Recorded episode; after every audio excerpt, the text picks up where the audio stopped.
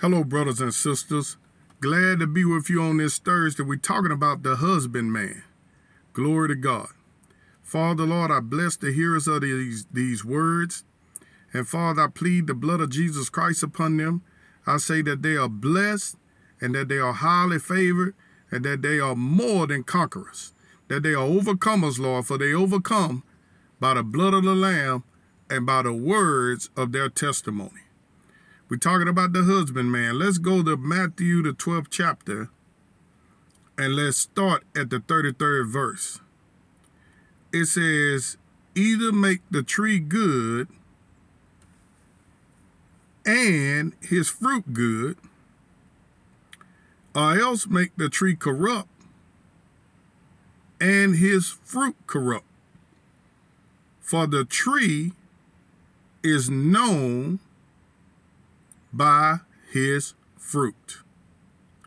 Now, you remember in Proverbs, it says, Proverbs, the 18th chapter, it, it says that a man's belly shall be satisfied by the fruit of his mouth and the increase of his lips. Death and life is in the power of the tongue, and they that love it shall eat the fruit thereof. So I want you to make a mental note of that passage of scripture as I teach on this. Now let's read it again.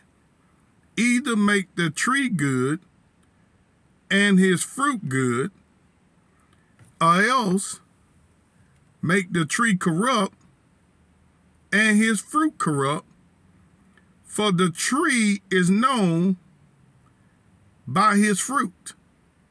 Now, one place, John John Baptist, he said that axe is laid to the root of the trees. Every tree that does not produce good fruit is going to be hewn down and cast into the fire. How many understand that? Another place he said, and, and the Lord gonna thoroughly purge his flow, and he's gonna put the good the good wheat into the barner and the and the chaff to burn with fire unquenchable. So what he's talking about right here is words. The reason you know that when you read the next verse, verse 34, it says, O generation of vipers. This Matthew 12 and 34. Jesus talking to the Pharisees, he says, O generation of vipers, how can ye, being evil, speak good things? For out of the abundance of the heart the mouth speaketh. Now, one place in Proverbs, it says, Guard your heart with all diligence, for out of it are the issues of life. What you got to guard? You got to guard against strife, hatred, discord, unbelief. You have to guard your, your heart against it because out of your heart or, or, or your soulish realm are the issues of life. See, out of the soul, the mind, the will, and emotions.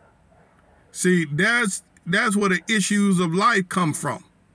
See, a person can speak negative. They can say, well, nothing ever go good for me. I'm, I'm always broke. I'm always this and that. And as they keep speaking that, they will begin to speak those things into existence they are beginning to call things into their life that they really don't want into their life by their own confession. See? When, when uh, you know, the Bible say, love thy neighbor as thyself.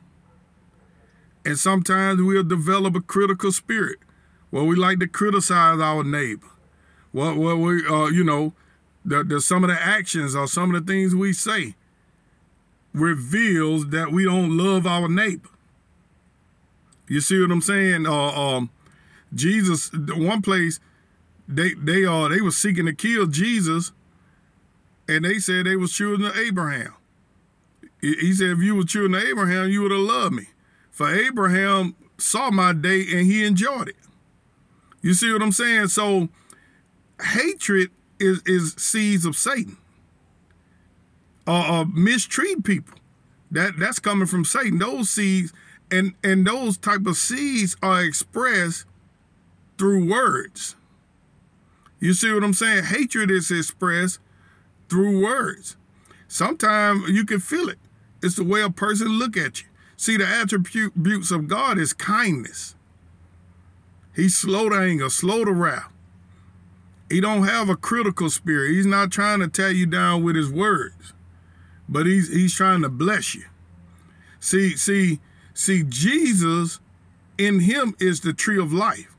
In him, in him is the words of life. He's saying things like you're the head and not the tail, you're above only, not beneath. That you could do all things through Christ Jesus who strengthens you. That you're blessed and highly favored, that by my stripes you're healed. Give and it is given back to you. Good measure, pressed down, shaken together, running over, being given to your bosom. You've been made raw children. You're baptized in the raw family. You're a chosen generation, a peculiar people. Those are the kind of things Jesus say to the ones that believe on Jesus. But if you don't believe on Jesus, he still ain't trying to condemn you. He's trying to get you to trust in him. Because without him, you can do nothing. But if you don't end up believing on him, in the end, it's not going to work out. Now, you might have tribulations and trials while you're on this earth, but you're going to be blessed, though and you're going to have eternal life. That's what he told the disciples, that you're going to receive a hundredfold in this life with persecutions, and in the life to come, eternal life. So it's a blessing to be on this side. But the blessings of the Lord are obtained by words.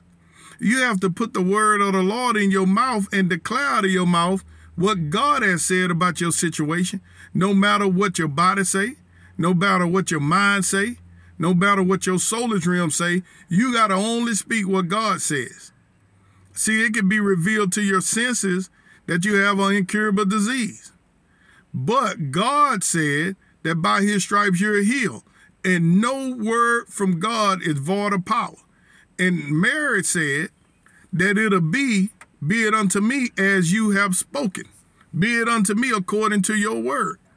That was Mary's response to the word of the Lord. That has to be your response to the word of the Lord.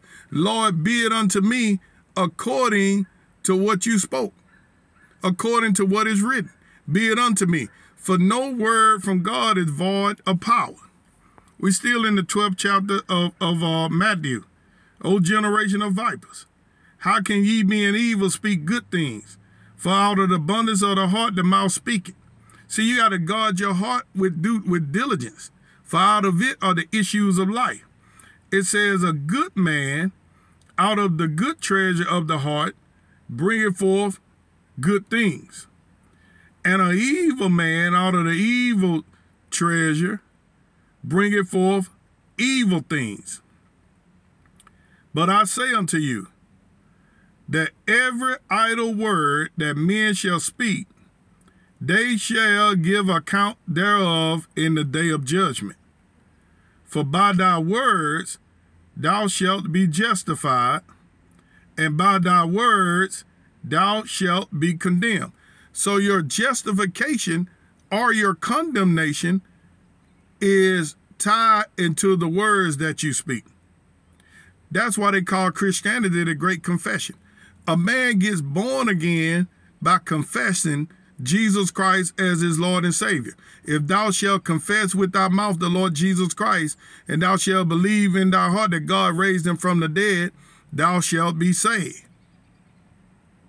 See what I'm saying? So, for by thy words thou shalt be justified, and by thy words thou shalt be condemned.